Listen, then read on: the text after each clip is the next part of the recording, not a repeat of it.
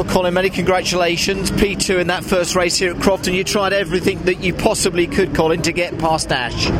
Yeah, you know it's it's it's early in the day, race one of, of three, and uh, you know we had really good pace in the BMW, but um, you know I just didn't want to risk too much this early part of the day. It's um, it was good point scoring opportunities uh, for the next two races, so um, you know I wasn't content to, to, to finish second, but.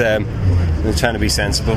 Did I detect that Ash's car seemed to have a little bit more straight line speed? Uh, yeah, that's cer- certainly. I felt, um, you know, that was always coming from a little bit too far back in the uh, in, in, the braking zone to to really attack, you know, and get a good clean overtake. You know, I felt, yeah, you know, to, to, to pass, I needed to take a risk, and uh, you know, maybe you pick up some damage. So, um, so yeah, it's uh, still very early days. And would it be fair to say that the race was won at the start, Colin? Because I think Ash really nailed his start, and you didn't quite get away, did you? Maybe that determined the outcome of the race. Uh, no, I think you know I probably got one of my best starts this year, and um, I take it all back. Yeah, no, you know I, I I made some ground on him off off off the line, but you know, once once it becomes clear that you, you can't pass around the outside, you just got to tuck in. You know, there's no point braving it out through turn one. So uh, yeah, just sort of protected the inside from the guys behind.